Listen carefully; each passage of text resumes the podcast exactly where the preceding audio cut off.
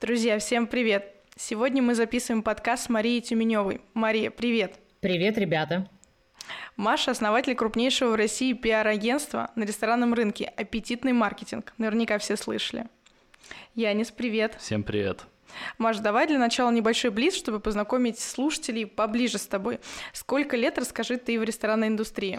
Еще раз привет. Мы не совсем пиар-агентство, потому что мы чуть шире этого. Мы позиционируемся как коммуникационное агентство, потому что мы занимаемся всем, что связано с коммуникацией. Это не только пиар, это маркетинг, диджитал и так далее. Я конкретно в ресторанной индустрии с 2011 года. Вот скоро 10 лет. А сколько было проектов проработано под твоим руководством?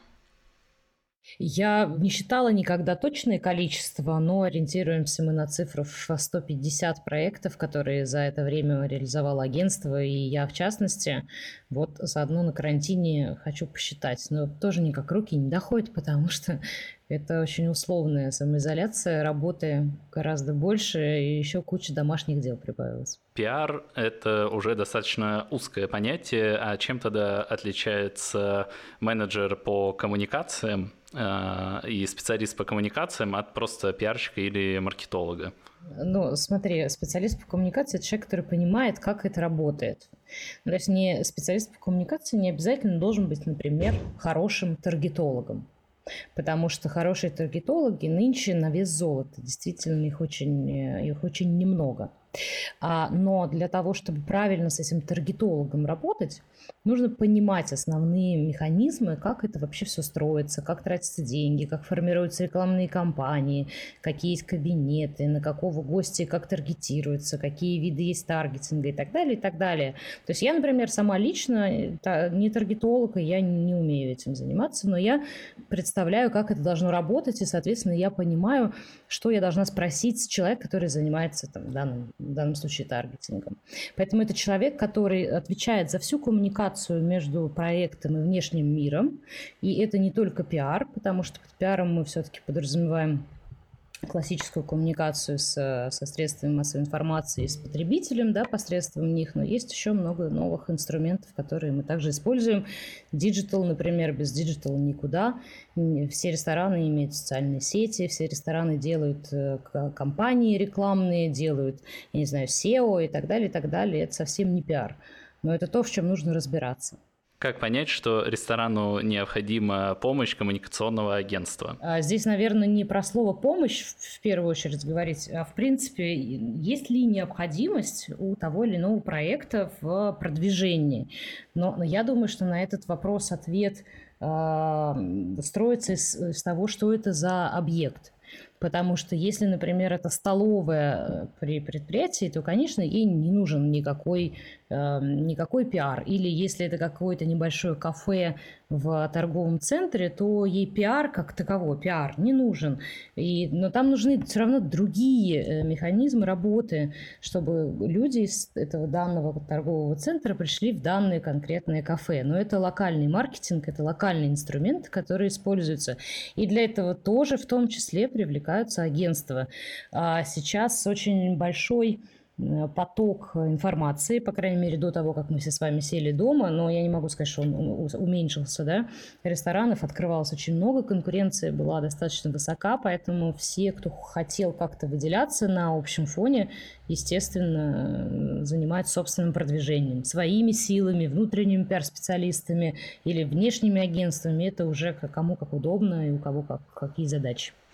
А расскажи, пожалуйста, что включает в себя пиар-стратегия и как она разрабатывается. И сюда же вопрос, наверное, от меня лично, меня интересует, может ли с этой работой справиться, скажем, управляющий или шеф-повар, если у него есть на это время? Я не вижу ничего невозможного в том, чтобы шеф-повар или ресторатор или шеф-сомелье сделал пиар-стратегию. Это не сложная космическая какая-то разработка или ноу-хау, если у человека есть к этому интерес. Однако я все-таки считаю, что лучше каждому заниматься своим делом. Ресторатору заниматься контролем над деятельностью ресторана, шеф-повару придумывать новые блюда, а пиарщику их пиарить. Поэтому заниматься этим может кто угодно, а пиар-стратегия – это стратегия коммуникации с гостем, который, в принципе, должна делаться на несколько лет вперед. Ты должен ставить себе твою какую-то big idea, да, твоя глобальная цель, и как ты к ней идешь. И эта стратегия включает обычно достаточно глубокое исследование конкурентной среды, целевой аудитории, портрета гостя, дорожная карта гостя, tone of voice, который используется. В этой стратегии подбираются каналы коммуникации, которые считаются эффективными для достижения поставленных конкретных целей и задач для данной конкретной целевой аудитории, потому что у разных проектов она разные задачи. А можешь привести пример каких-нибудь своих проектов и какие у них вот big idea, к которым вы идете? Ну смотри, есть проект, например, Матильды Шнуровой и Кококо в Санкт-Петербурге, где шеф-повар Игорь Гришечкин. Наша big idea – это популяризация русской современной кухни во всем мире, да, и привлечение большого числа людей, путешествующих в том числе. Мы сейчас говорим не о данном конкретном этапе нашей жизни с вами, да, о том, что было до, и, я надеюсь, о том, что будет после, но, тем не менее, это задача продвигать наши продукты, наши рецепты, наши какие-то новые интерпретации, знакомить с ними и россиян, и международное сообщество. Для этого производятся определенные действия. Для этого мы работаем с международным агентом, для этого мы работаем с международной прессой, чтобы люди, которые приезжают в Санкт-Петербург, туристы, знали, куда они могут пойти для того, чтобы... И дальше уже мы рассказываем, что... Например, такая история. Мой проект, о котором я всегда рассказываю, потому что это один из первых моих проектов и один из таких очень трепетных, нежных, это ресторан «Честная кухня». Там глобальная идея была в том, что шеф-повар, он зародился в 2013 году, когда расцветали условно проекты такие, как «Гинза», да, достаточно однотипные, где рестораторы, где ноунейм шеф-повара, и это просто определенное место для проведения досуга. Там у нас была концепция, что не надо бояться. Big Idea была в том, что шеф-повар может сам делать то, что он хочет делать, создавать тот продукт, который он хочет, и обеспечивать гостям доступ к этому продукту. И то, что не надо бояться, можно делать это на свои деньги и делать это делом своей жизни. Вот, наверное, так. Ну и таких примеров у каждого проекта есть свои цели и задачи, есть свои определенные стратегические какие-то шаги. Давай предположим ситуацию, что это довольно частая романтичная идея. Люди хотят открыть свой небольшой ресторан. Может, даже кто-то его открывает, но нет понимания, кто целевая аудитория или под какую целевую аудиторию они открывают. Как вообще с этим определиться и куда в дальнейшем идти и как до них дотянуться. То есть, исходя из этого, человек будет понимать, какие инструменты ему использовать. В общем, как определиться о проекте. Одно из самых главных действий, которые нужно провернуть в первое же время, это понять, для кого вы делаете проект. То есть сначала ты придумываешь проект и думаешь, для кого. А дальше ты смотришь, а где он должен быть. Но просто часто бывает, что сначала у людей появляется помещение, а потом под него придумывается концепция. Но здесь тоже зачастую люди делают проекты под себя, под те форматы, которые им кажутся актуальными, классными, которые им нравятся по их вкусовым предпочтениям, совершенно не исследуя как минимум район даже. А у нас был кейс «Вареничный». «Вареничный» номер 1, это достаточно уже большой бренд в Москве, их 20 точек. Это была, кажется, вторая «Вареничная». Первую мы открыли на Новом Арбате, и она зашла просто на ура, буквально открыв двери. Через 10 минут сидела полная посадка, потому что Новый Арбат, много туристов, много приезжих, много трафика пешего. Мы открылись на 8 марта, и все сложилось, это понятно. Вторая «Вареничная» была открыта на Автозаводской, и мне была учтена локация.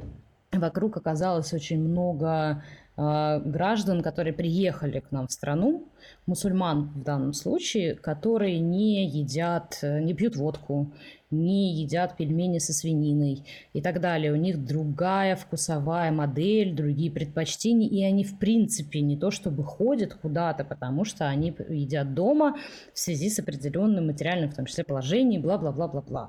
И вот это все было не учтено, потому что помещение было взято уже по факту, и мы работали с ним по факту, по территории, И, естественно, ее буквально через 2-3 месяца закрыли, потому что часто лучше быстро закрыть бизнес, чем впадать в убытки, и потом из них невозможно выкарабкаться все равно. Она бы там не заработала никогда, потому что там нет того гостя, который нужен, в данном случае Вареничный, и, естественно, никто из другого района ради данного формата не поедет.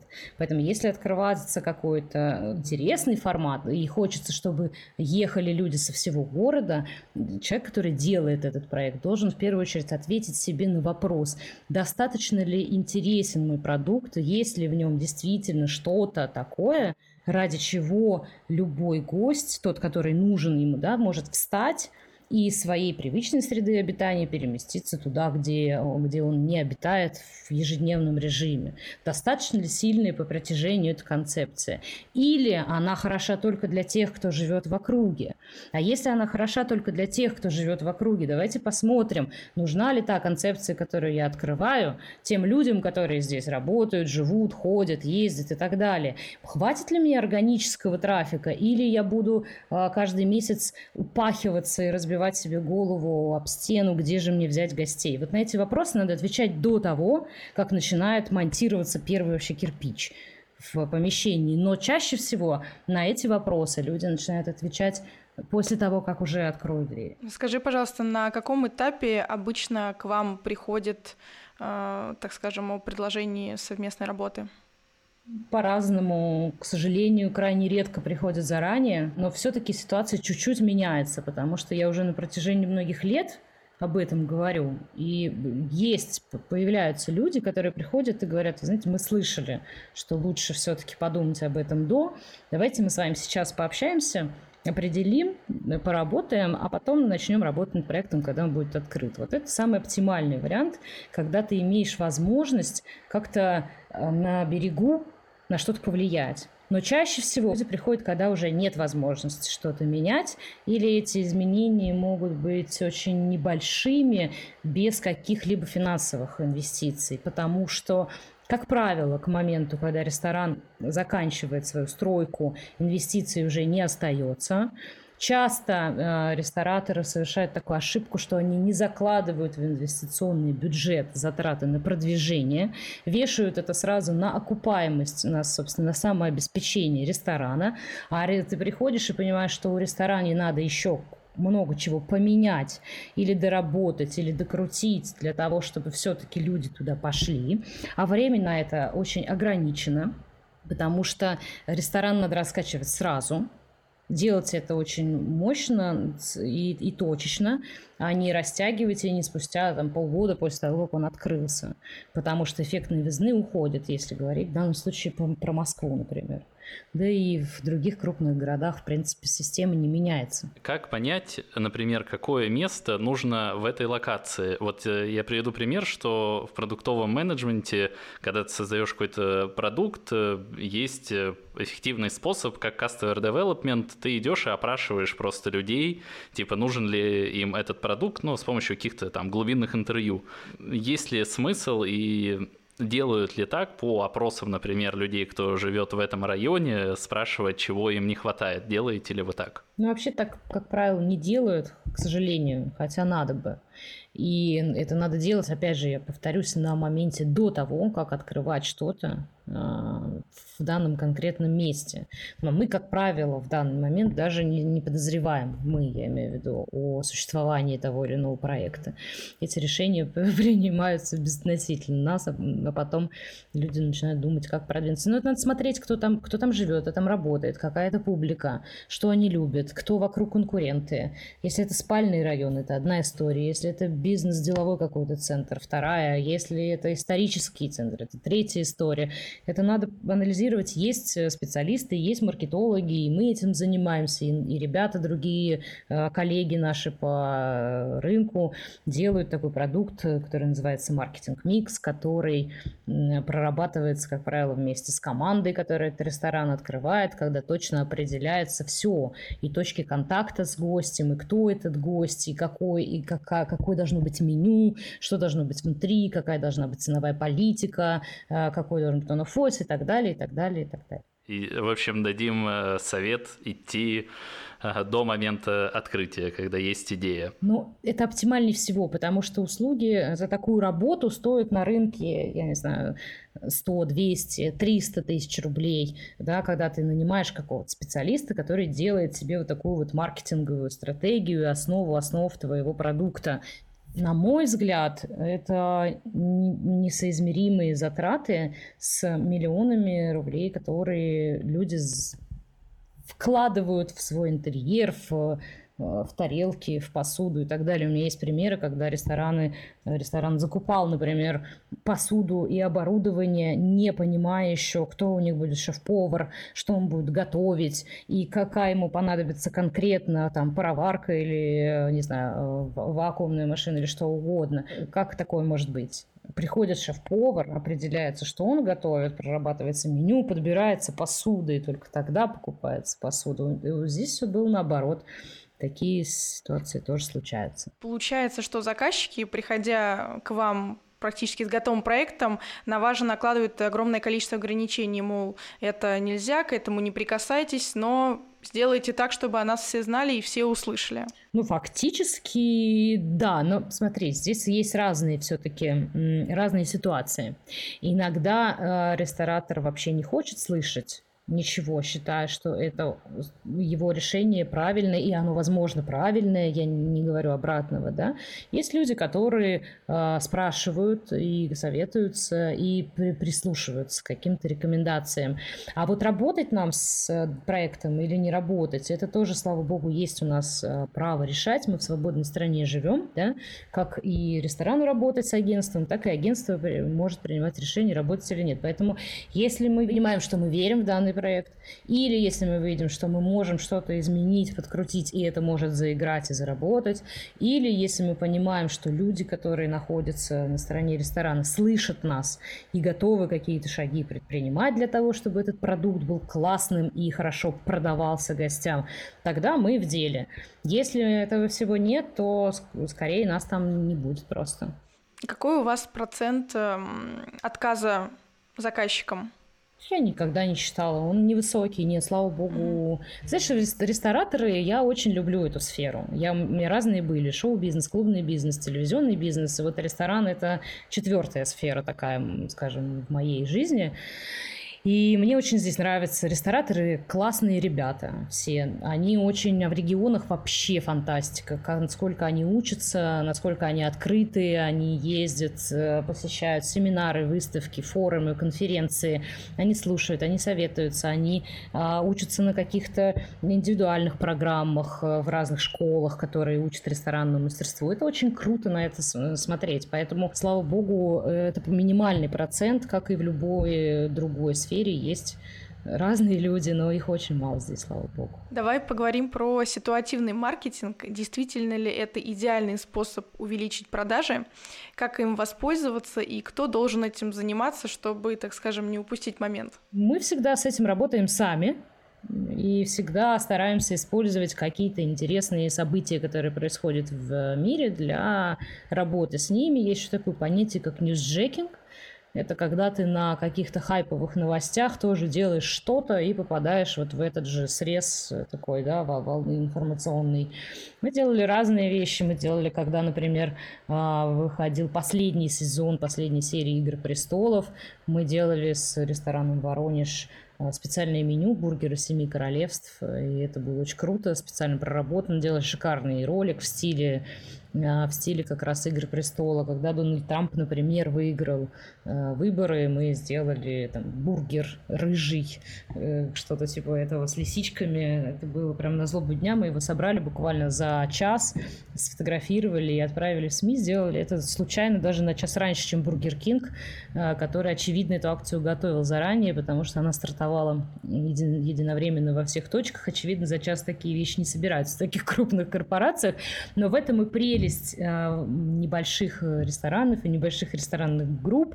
Это как раз гибкость, это очень такая классная возможность быстро реагировать на ситуацию, которая происходит вовне. Сейчас у нас у всех одна тема, такой ньюсджекинг, это коронавирус. Расскажи, пожалуйста, как это повлияло на работу вашего агентства, что вы предпринимаете, что с заказчиками? Это повлияло на работу у нашего агентства ровно так же, как это повлияло на всех остальных и на всю остальную индустрию, потому что мы очень зависимы от того, как происходят дела в данном случае в ресторанном бизнесе, конечно же. Мы сохранили большую часть проектов, пойдя просто на максимально возможные вообще все френдли условия для того, чтобы рестораны как-то продержались на плаву, потому что это сложно, сложное действительно время. И в кризис совершенно нельзя выпадать, по моему мнению, по мнению многих других специалистов, из информационного поля. Надо работать с репутацией, надо работать с социальной ответственностью, надо коммуницировать с своим гостем, надо работать над лояльностью, надо делать все для того, чтобы оставаться в информационном поле, для того, чтобы потом, в том числе, когда начнется выход из всего этого прекрасного нашего безобразия, чтобы ресторан не пришли, чтобы ему не пришлось объяснять людям снова, кто он такой, что, где он был последние полгода. Поэтому дела у нас обстоят нормально, работы у нас сейчас в 3 раза больше. Начиная с марта месяца мы работаем, не покладая рук, потому что необходимо делать и то, что делалось до, потому что Пасхи, куличи, Дни Победы и так далее никто не отменял.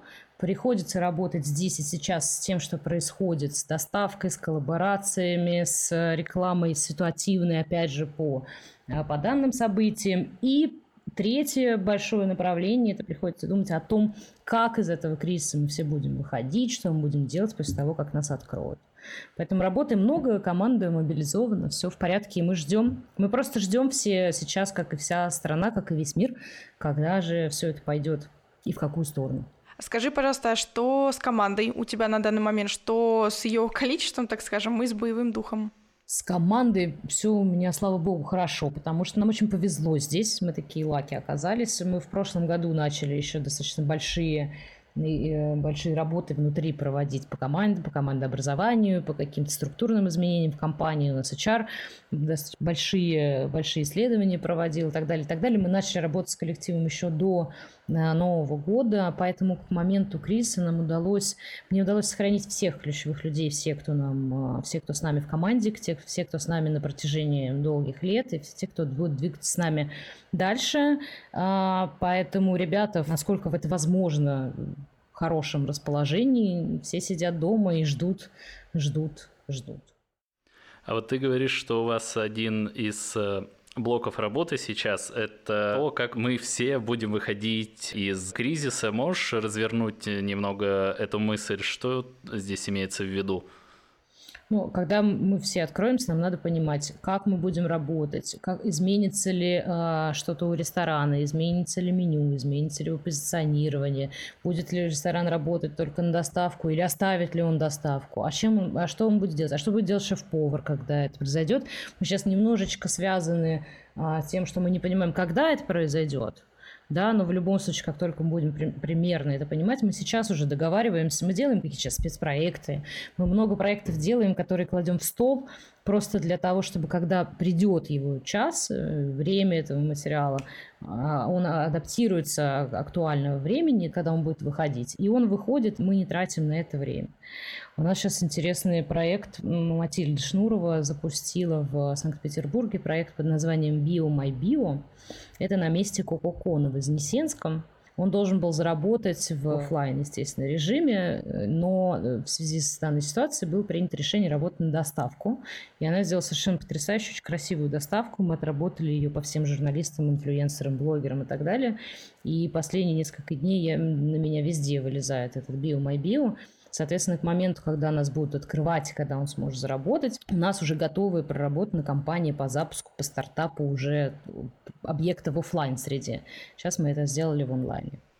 А вот сейчас, может, ты знаешь какие-то инсайды из индустрии, кого-то действительно спасает доставка или это такой больше как коммуникационный какой-то инструмент, чтобы не потеряться из поля? Это очень по-разному, все зависит от проекта, от того, для чего он сделан. Я знаю проекты, у которых доставка более чем спасает, Она не только позволяет сохранить персонал, но и работает в плюс. Я знаю проекты, где доставка, она не дает спасения, да, но она помогает сохранить команду, она помогает сохранить рабочие места людям и поддерживать ресторан в работающем состоянии. Я тут заходила недавно в один, мне надо было поехать в город. И это очень страшное зрелище, я вам хочу сказать. Оно такое грустное, когда ты заходишь в некогда полной жизни, светящийся, блестящий разными красками ресторан, а он темный, и там работает 2 человека, которые работают только на доставку. Это, конечно, грустно. Но, тем не менее, наша сейчас задача – это помочь всем людям, которые с нами рядом в командах находятся, продержаться вместе с нами это время. Поэтому, если доставка дает возможность хотя бы эту задачу закрыть, я считаю, что это здорово, почему бы и нет. Для кого-то это совсем не вариант. Люди просчитывают это профессионально, есть специалисты, и принимают решение, работать или нет. Конечно, если доставка хотя бы не работает в ноль и даже не покрывает зарплаты сотрудников, то она не имеет никакого смысла. Совсем недавно вы совместно с каналом «Соль» запустили онлайн-проект «Ресторан на диване». Расскажи, пожалуйста, в чем суть этого проекта и можно ли назвать его успешным в данной ситуации? Этот проект был придуман для того, чтобы дать возможность шеф-поварам высказываться, и для того, чтобы дать возможность гостям общаться с лучшими, яркими, талантливыми шефами, шеф-поварами из всей страны и учиться вместе с ними готовить в это время. Это for fun проект, в нем заложено исключительно доброе желание сделать такой entertainment для людей. Шефы с невероятной легкостью и готовностью откликаются на приглашение к участию. У нас уже прошло много этих ужинов с действительно ярчайшими представителями профессии. Нас смотрят люди на YouTube, в Инстаграме и, собственно, непосредственно в Zoom, где общаются. У нас есть зрители, которые с самого первого дня с нами и смотрят, как и что мы готовим. Я начала готовить, от этого уже есть польза и успех, потому что я вообще этим не занималась в предыдущей своей жизни, до коронавирусной. А сейчас я готовлю, у меня редко получается хорошо, но я очень стараюсь, и мне кажется, это классно. Судя по тому, что этот проект продолжается, судя по тому, что мы сейчас расширяем форматы, у нас уже будут приходить разные театральные деятели, музыканты, художники, ребята, такие специальные гости, медийные ребята. Я считаю, что проект развивается. Если проект развивается, наверное, я могу считать его в данный момент успешным, потому что впереди еще у нас много всего. Но я очень не люблю вот это, у меня успешный проект, неуспешный. Я достаточно скромный человек, даже если таким не кажусь с первого взгляда, а может, кажусь. Вот, поэтому я просто делаю то, что я люблю. Не, но успешный в плане метрик, вы же какие-то себе цели ставили. Да, у нас хорошо все с просмотрами, мы работаем над тем, чтобы они улучшались. А скажи, что будет тогда с этим проектом, когда двери всех ресторанов заново распахнутся? Я буквально сегодня об этом думала. Я уверена, что мы найдем решение, как одно из, например, я и Иван Глушков, это автор и создатель телеграм-канала «Соль», с которым мы являемся соведущими программы «Ресторан на диване». Я думаю, мы также смело можем приезжать уже непосредственно на кухню к шеф-поварам и вести эфир оттуда. Наверное, нам надо будет поменять время, потому что 6 часов вечера люди будут работать и ехать в пробках, когда мы вернемся к нашей привычной, обычной жизни. Но мы обязательно придумаем. Конечно же, не хочется это начинание оставлять ровно с моментом, когда нас выпустят из дома. Опять такую же ситуацию. У меня есть, например, деньги, и я хочу вот ресторан, ну ладно, помещение там и т.д. и т.п. нашел, но что читать по маркетингу и пиару, где этому научиться хотя бы азам? Можешь посоветовать какие-то фамилии, блоги? Могу посоветовать мою подругу, коллегу по рынку Жене Нечиталенко. У нее есть курс «Больше, чем пиар» называется, это месяц, кажется, или 2 онлайн-занятий. Женя дает азы и основу того, как вообще строится. В принципе, это интересно и понятно.